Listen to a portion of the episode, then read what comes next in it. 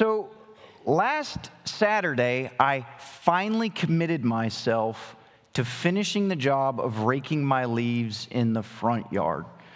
I know, mid-March, it's about time, Chad. Well, in my defense, my trees seem to simultaneously lose leaves, bud, and sprout new leaves all at the same time. I don't get it, but that's just the way my trees work. So I'm raking the leaves a week ago yesterday, and I'm committed to finishing the job. There's just one problem.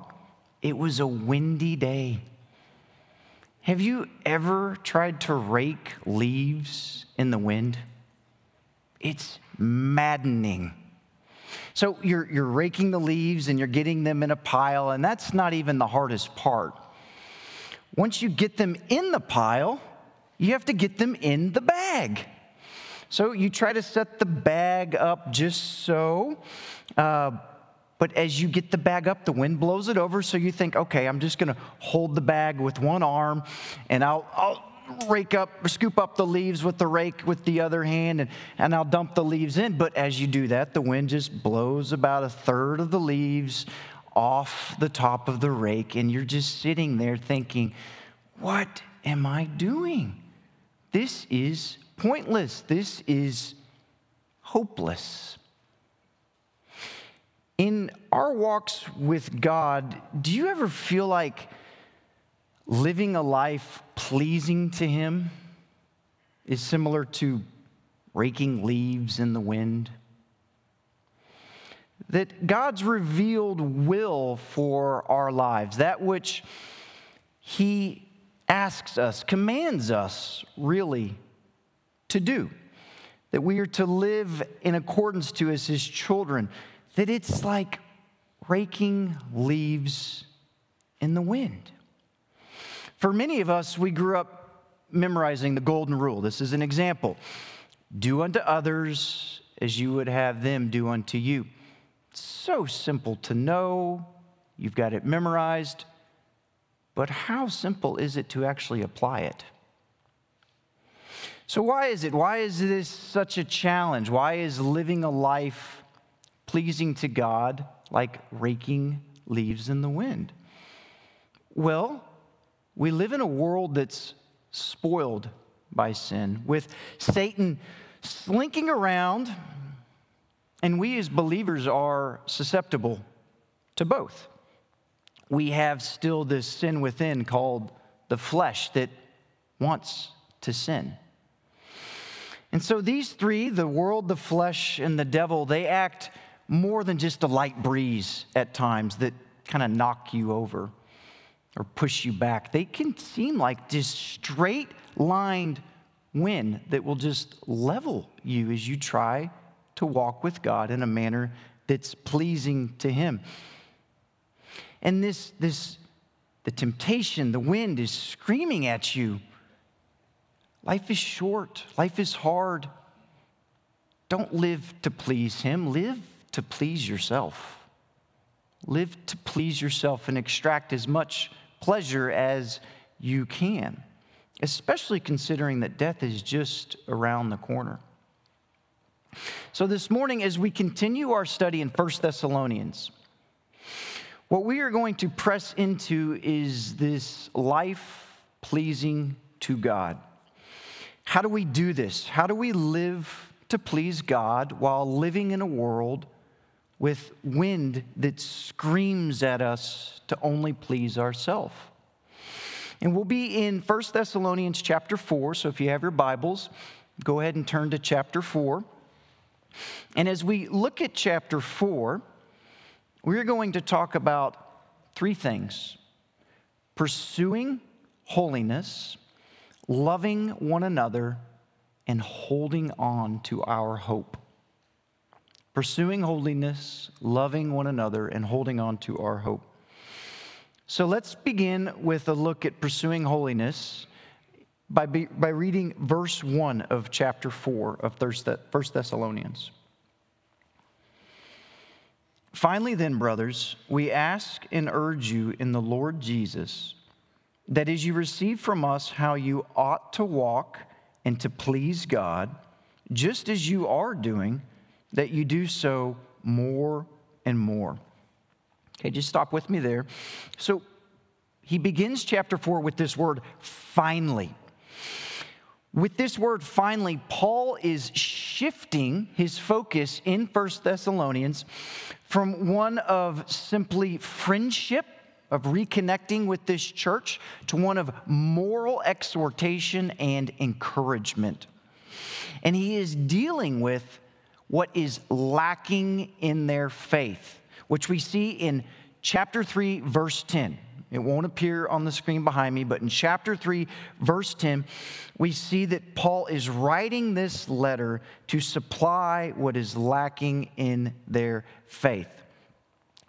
Now, if you recall from the previous 3 Sundays, Paul had established this church in approximately 4 weeks, and then he had to leave. He was forced out due to severe persecution, and he had not yet finished teaching them basic doctrine, that is, right thinking of God, nor basic practice, how to live as a Christian. And so he wanted to connect with them face to face, but Satan had hindered him in doing that, and so he wrote this letter. And in chapter 4, he's getting down to the nitty-gritty of what he wants them to know and what he wants them to do as these young believers. So pick back up with me in verse 2, and we're going to read through just the first part of verse 3. For you know what instructions we gave you through the Lord Jesus. For this is the will of God, your sanctification. Okay, stop there. So he's making it clear for them what God's will is for them. Now, if you let that sink in, that Paul is about to reveal or has revealed what God's will is for them and for us, that can be life-changing. God's will for them and for us is our sanctification, or some say to be holy. So what is that? What does that mean exactly? Sanctification, or to be holy, is this process by God, the Spirit who indwells you, to become more and more dedicated to God, to become more and more like Christ in your character. It has nothing to do with this young church's position in Christ.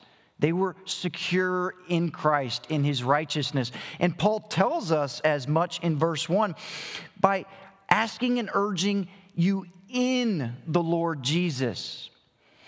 To be in the Lord Jesus, Paul is stating we share the same sphere of righteousness in Christ.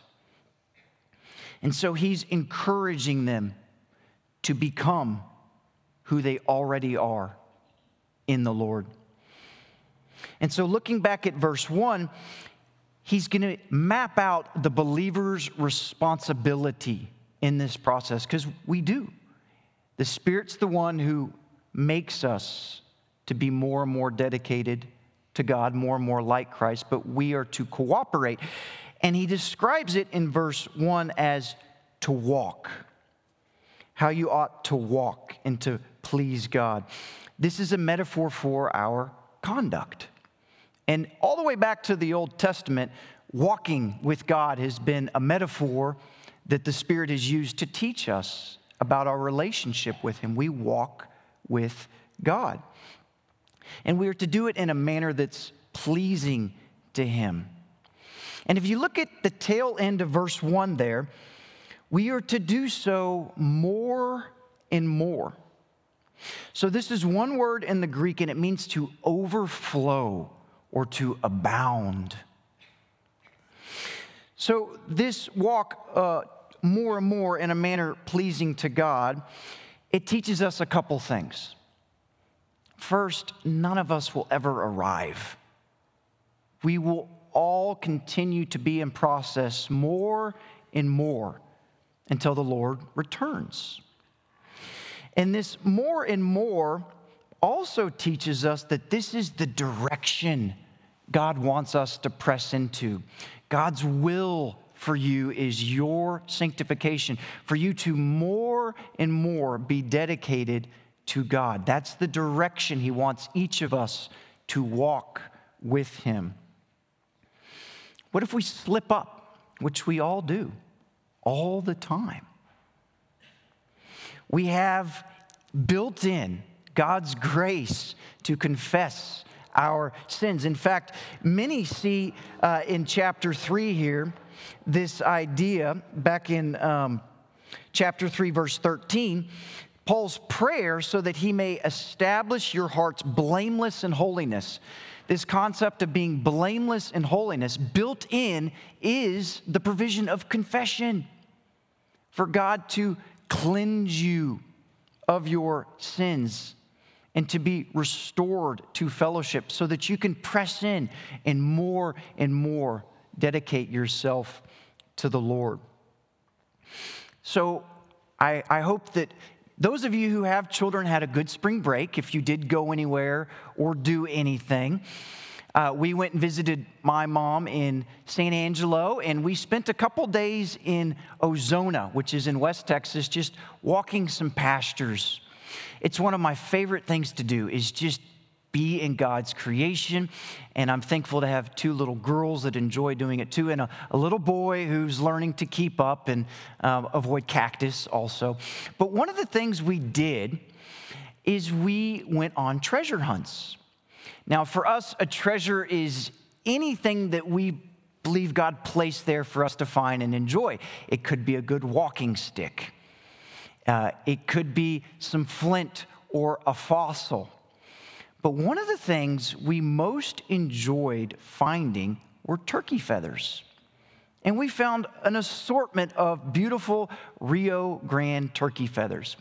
We found the tail feathers that are nice and wide and soft. We found the wing feathers that are long and black and white zebra stripes. And as we found these turkey feathers, my girls' faces just lit up as they were finding these treasures that God placed there for them to find and for them to enjoy.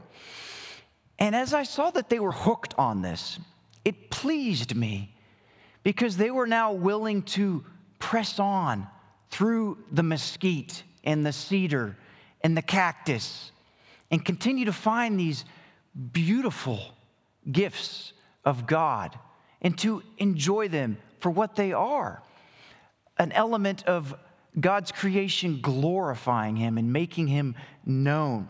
And at the conclusion, they fan their feathers out, showcasing to mom and dad all the beautiful treasures they had found.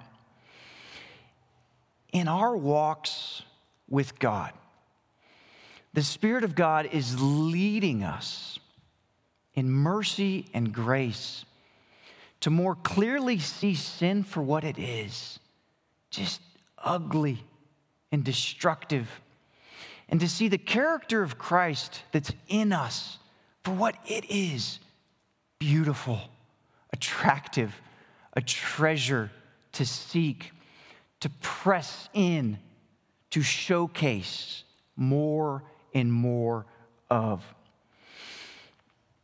Bruce Metzger, who's a very famous New Testament theologian from the 21st century, in summary of these first three verses, has this to say: to please God is simply to do His will. To please God is to do His will. And in the context of chapter 4, which we're going to continue to read, we see one key aspect of His will is abstaining from sexual immorality. And so read with me verses 3 through 8 as we continue to look at a life pleasing to God. For this is the will of God, your sanctification, that you abstain from sexual immorality, that each one of you know how to control his or her own body in holiness and honor, not in the passion of lust like the Gentiles who do not know God, that no one transgress and wrong his brother in this matter, because the Lord is an avenger in all these things, as we told you beforehand and solemnly warned you. For God has not called us for impurity, but in holiness. Therefore, whoever disregards this disregards not man, but God, who gives his Holy Spirit to you. So in these verses, he zeroes in on the importance of their and our abstaining from sexual immorality.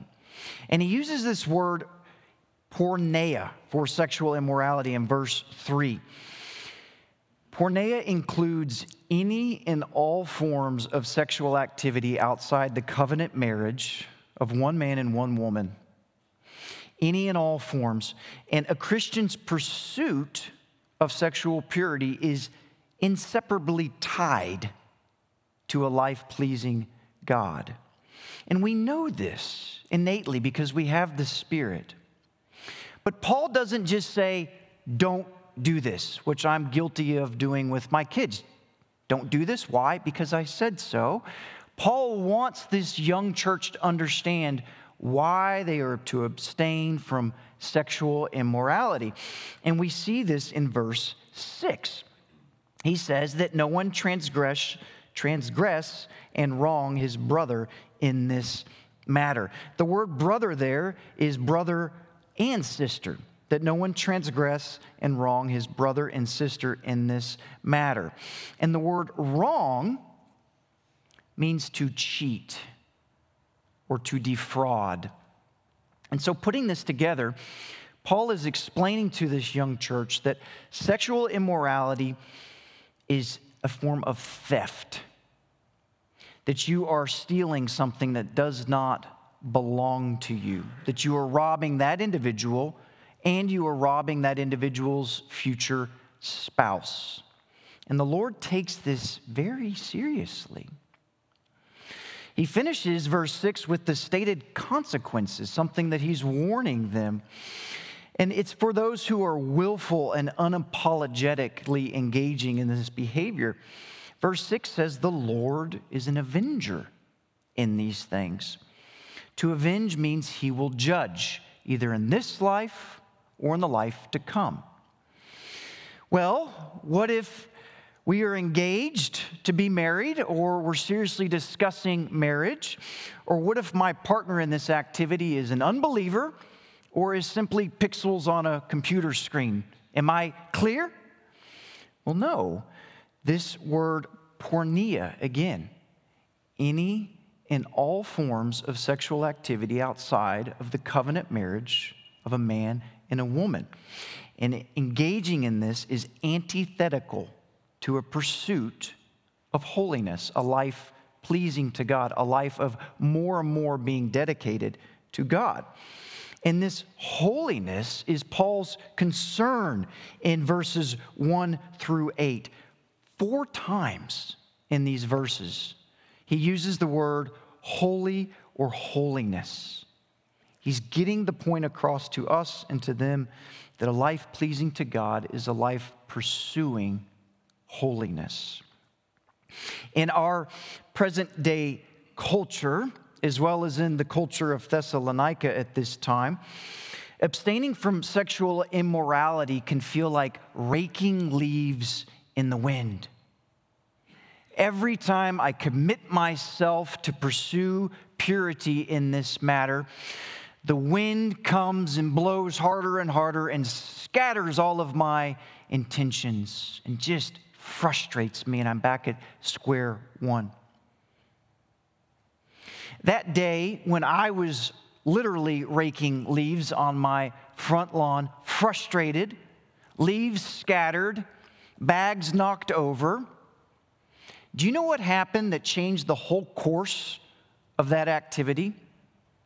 My neighbor, David, completely unannounced, shows up on my front lawn with a rake, a bunch of bags, and a really good attitude, and says, "How can I help?" And with David's help, we were able to finish the job and get the leaves in the bag.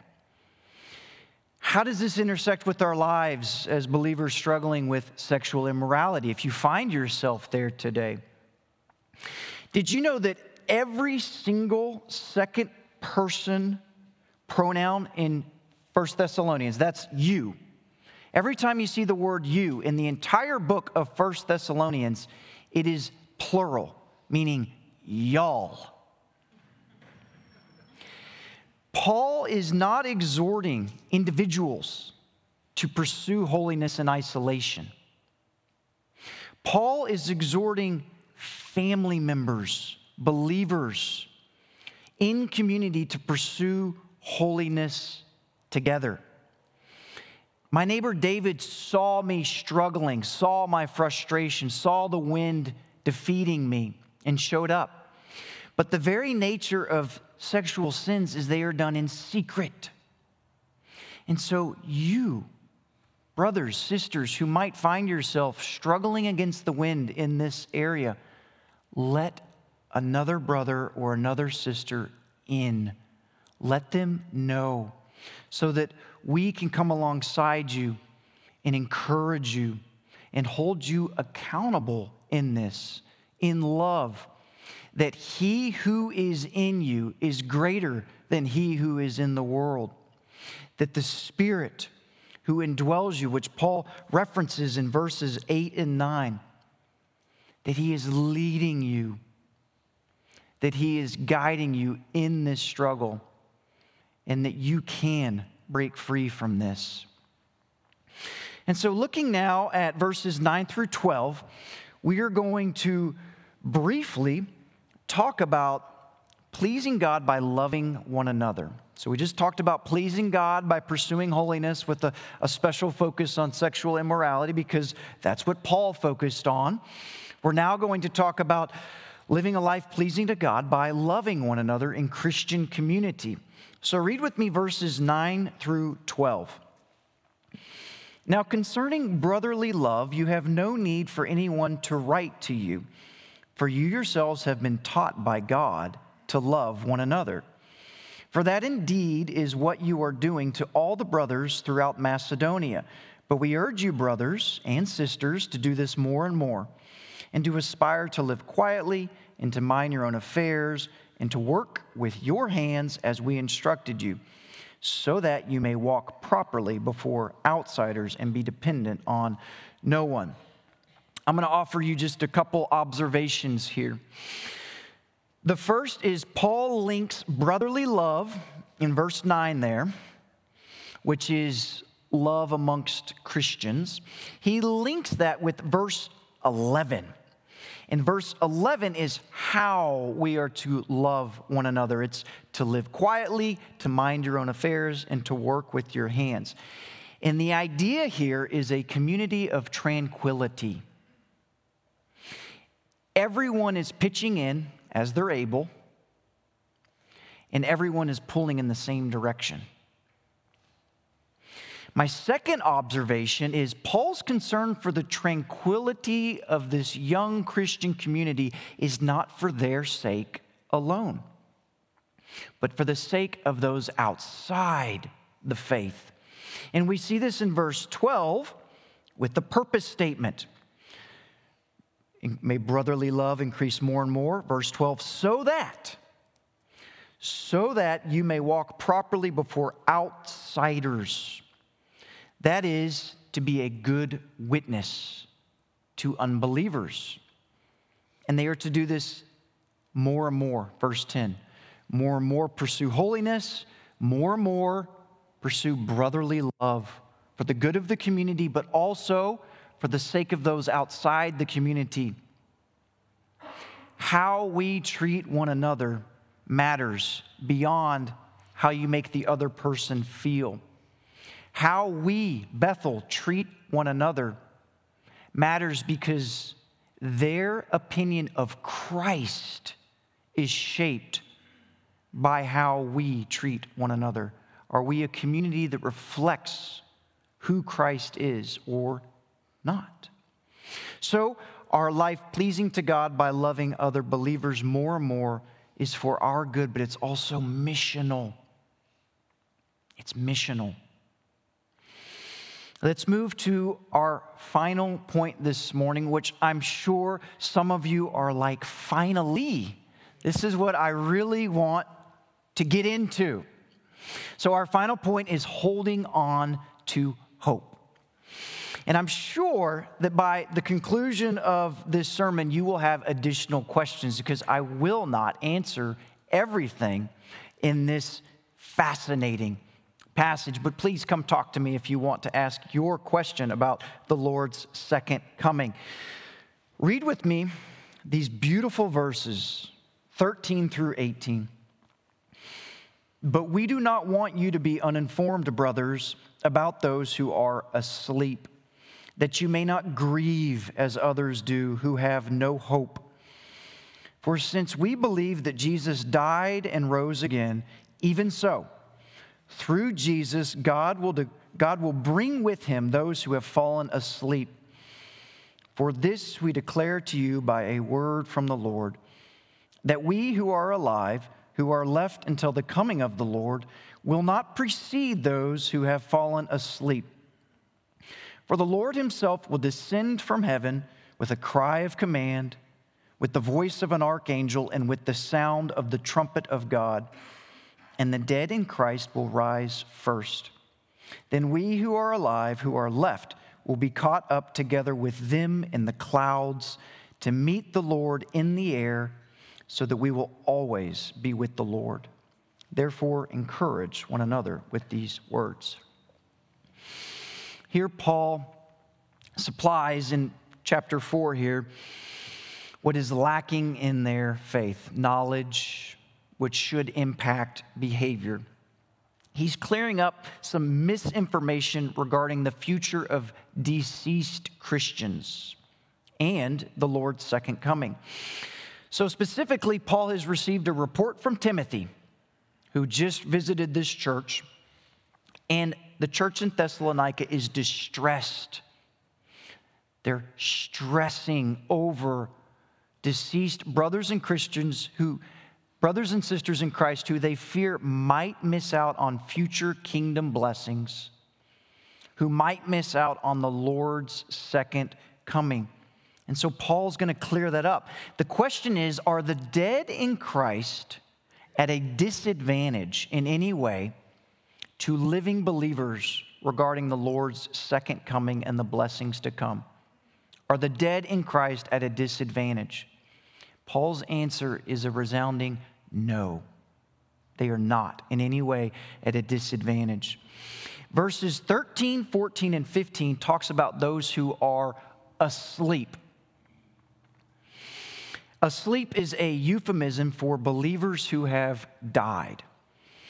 And in verse 16, he makes this very clear by saying, in verse 16, that they are the dead in Christ. Now, to be asleep is not soul sleep. This is not a peaceful sleep apart from the Lord when you die. Paul tells us in 2 Corinthians 5:8 that to be absent from the body as a believer is to be home with the Lord, meaning the instant that a believer dies, he or she is in the presence with God and in conscious fellowship with him. So to be asleep is simply a symbol. It's a picture of a physical body lying in the ground, waiting for the Lord to return and wake them up, giving them a resurrection body. It's a symbol for the dead who will rise upon the Lord's return. So the answer is a no. The dead in Christ will rise. But the question is, what about cremation? What about bodies that are lost at sea? What about any believer who's died that did not receive a proper funeral? Are they somehow at a disadvantage? Will they miss out on any future kingdom blessings? Will they miss out on the resurrection to come? And the answer again is no, they will not. And again, the answer is in verse 16. The dead in Christ will rise. Now, Paul loves that phrase, in Christ. It's one of his most powerful theological explanations of our relationship with Christ. To be in Christ is the clearest possible way to describe the closest possible relationship we can have. You can't be any more related or united to a person except being in them. One scholar put it that Christians are those whose total existence, life and death, is in and through and for Christ. Therefore, all believers will be resurrected and receive a resurrection body at the Lord's second coming. In fact, the resurrection of the body is one of the new covenant blessings that Christ secured for us by his death and resurrection. In fact, Paul backs up the truthfulness of this hope in Christ's return and the bodily resurrection. He backs it up in the historicity of the Lord's first advent. If you look at verse 14, he says, "For since we believe that Jesus died and rose again, even so, through Jesus, God will bring with him those who have fallen asleep." What he's saying is, since we know and believe that Christ has come and died and rose again, we can know for certain that he will return and you will rise with him. Isn't that good news? It is. It's sweet to the soul. And this word hope in verse 13, so that you as others do not have or have no hope. This word hope in the Greek is elpis. And this is a precious word, elpis. Elpis is not this kind of hope. Elpis is never used by Paul to describe an attitude of endurance or wishful thinking. Think of the athlete after the game when he sank the winning shot and they came back from down by 20. And he says, "We never lost hope that we would prevail." That's not the kind of hope Paul's talking about here. It's not wishful thinking. It's not enduring. Hope that Paul is describing, elpis, it's tied to the assurance of God's promises. Elpis, the hope that Paul is describing, is our confident expectation that God will, in fact, do exactly as he said. Christ will return. The dead in Christ, those who are alive, will be raised to new life. We will receive a resurrection body and be with him forever and ever, and be with one another forever and ever. We have hope. Concrete, real hope. Read with me verses 16 and 17, which so clearly spell out the very moment that we are not wishing will happen, that we are not willing will happen, but we are waiting to happen. 16, "For the Lord himself will descend from heaven with the cry of command, with the voice of an archangel, and with the sound of the trumpet of God. And the dead in Christ will rise first. Then we who are alive, who are left, will be caught up together with them in the clouds to meet the Lord in the air. And so we will always be with the Lord." What are we to do with this hope in our lives, in the lives of this family of believers?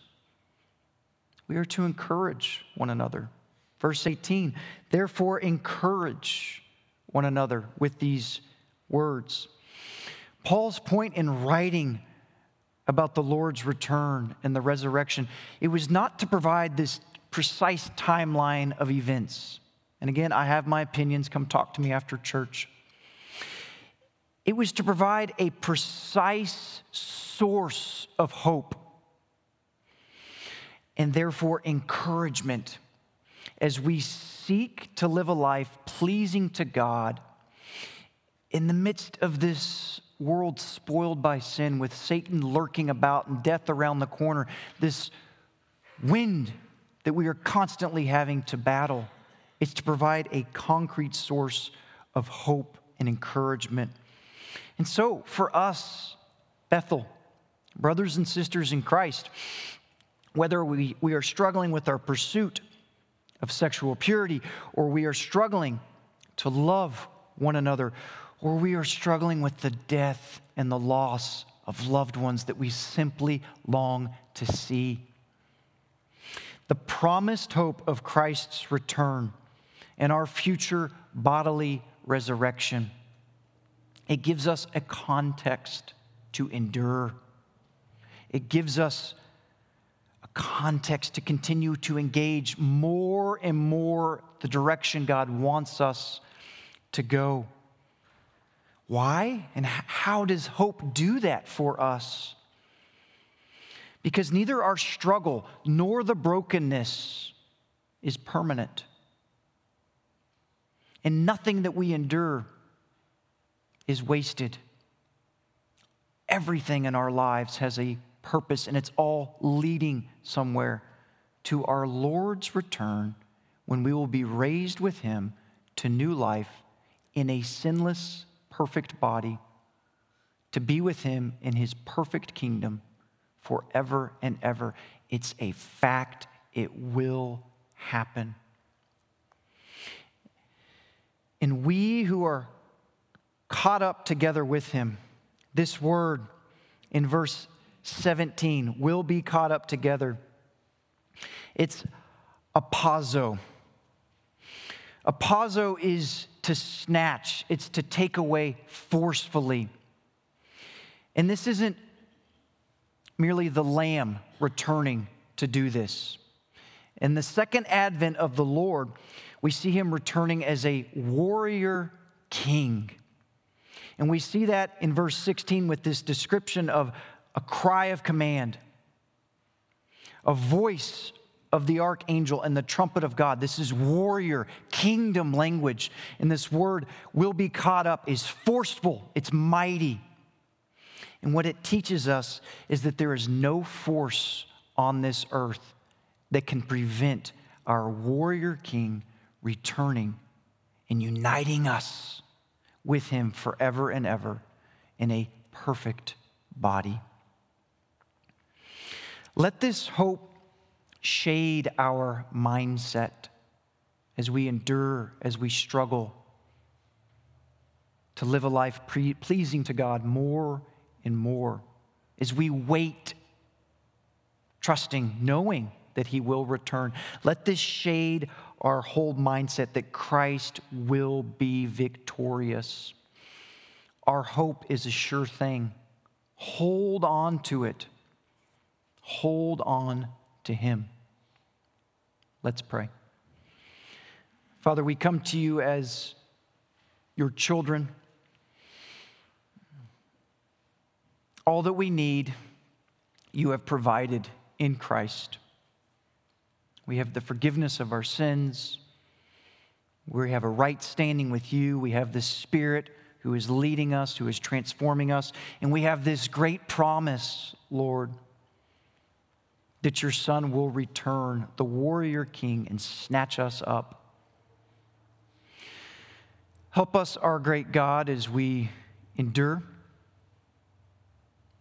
to live a life pleasing to You. Teach us to walk in step with the Spirit. Teach us to have a mindset focusing on this hope that's tied to Your promises and nothing else. May we be people who demonstrate this hope, who live out this hope. I ask, Lord, that You would fan to flame this hope in our hearts, that it would define us as a people. Pray that You would comfort us with these words, Lord. May we be people who look to You, who wait for Your Son's return. And it's in His name we pray. Amen.